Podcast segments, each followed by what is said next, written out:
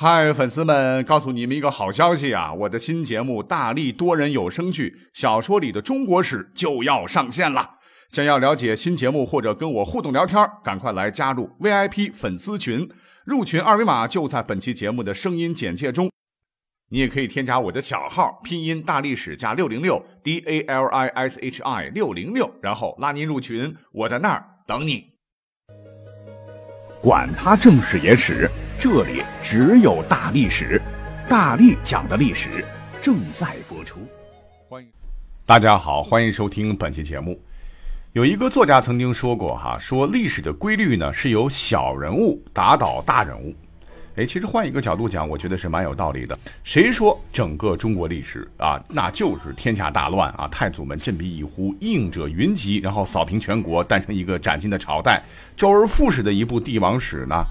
我们研究历史会发现，有很多星星点点的散布于历史角落的小人物，哎，也在他们经意或者不经意间影响，甚至是成为了历史的书写者。所以今天介绍的这些人物呢，大部分怕是各位都不太熟悉啊。比方说，马上要讲到的第一位主人公，唤作侯嬴，您是否听过他的名字呢？那么他出生在什么时候呢？出生年月不详，但死的时间都知道啊，是在公元前二百五十七年。一听这年份，那肯定是战国时期啊。没错，侯嬴啊，就是当时的一个魏国人，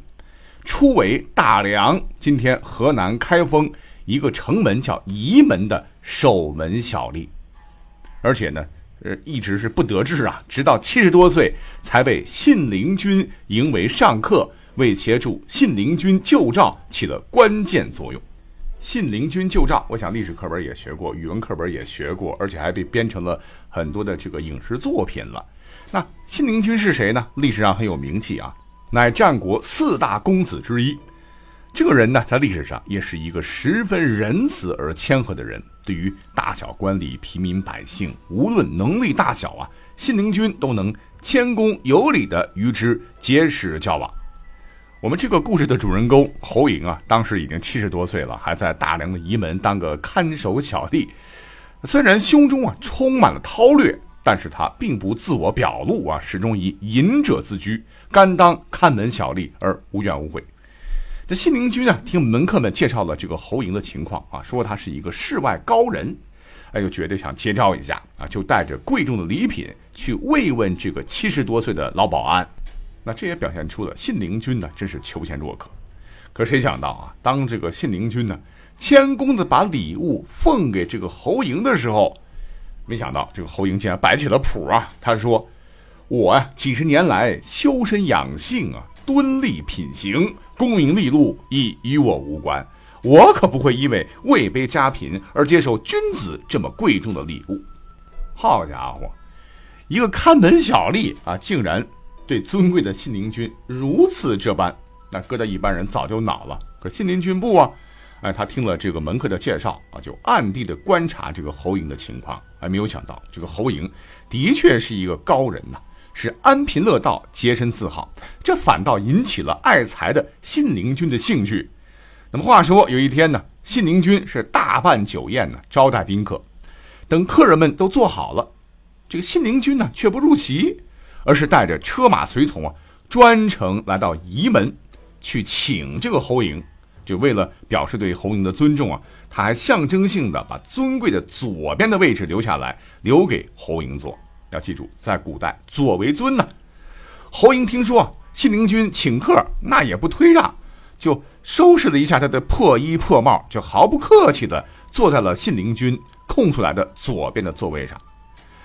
谁曾想，这个豪车开到半路上，这个侯嬴停停停停啊，这竟然急让这个信陵君停车。说什么呢？说哎呀，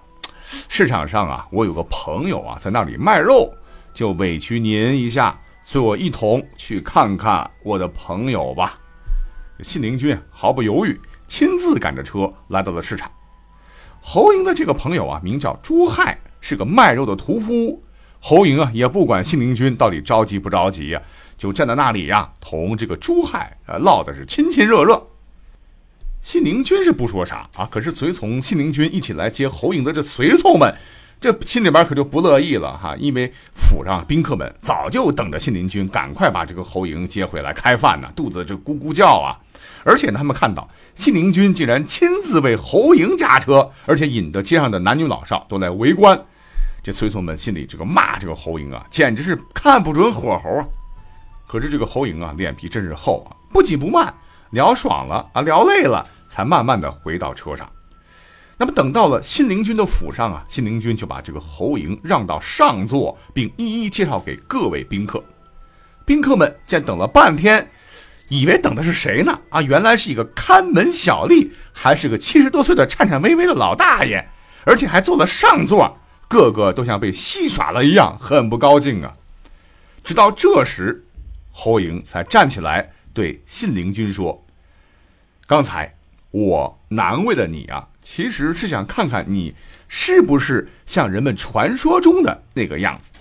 我不过是抱门栓看城门的人，根本不配劳驾公子亲自驾车去接啊，而公子却去接了，所以我故意让你招摇过市，让人们围观，让人们进一步认识你这位谦让下士的长者。大家一听，哦，原来是这样啊，于是侯嬴啊就成为了信陵君的上宾呢、啊。信陵君呢还问那位朱亥是怎么样的人，那侯嬴就告诉他了，朱亥别看是个卖肉的，其实是位贤人，有勇有谋啊，只是世人还不了解他，才隐于市井之间。所以这个信陵君呢就很想把这个朱亥也引为门客，但是几次登门拜访啊，朱亥却故意不回拜，哎，这使信陵君觉得这个朱亥这个人非常的古怪。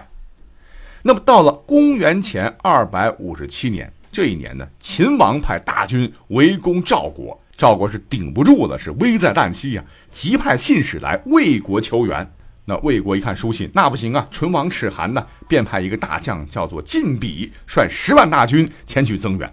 那这边秦王知道之后呢，很不高兴了，就威胁这个魏王啊，说如果你胆敢率大军增援赵国，你是知道后果的。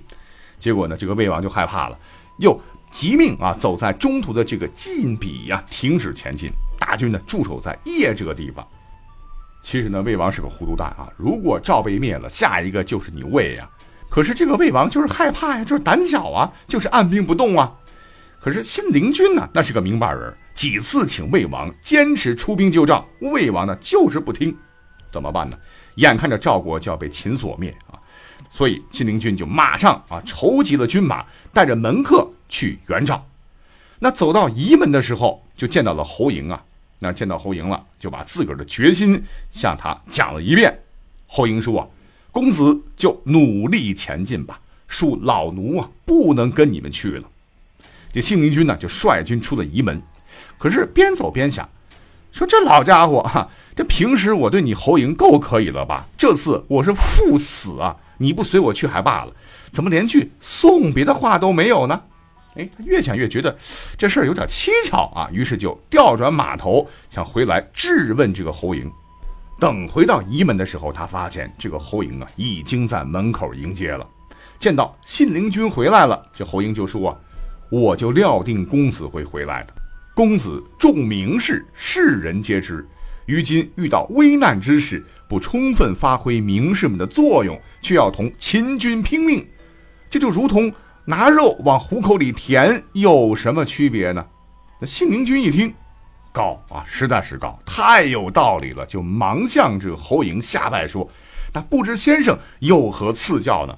侯嬴啊就如此这般如此这般的授予了信陵君一条妙计，然后信陵君依计而行，就从魏王的宠姬如姬那里啊要来了虎符，准备到季比那里夺取兵权，指挥大军前往救赵。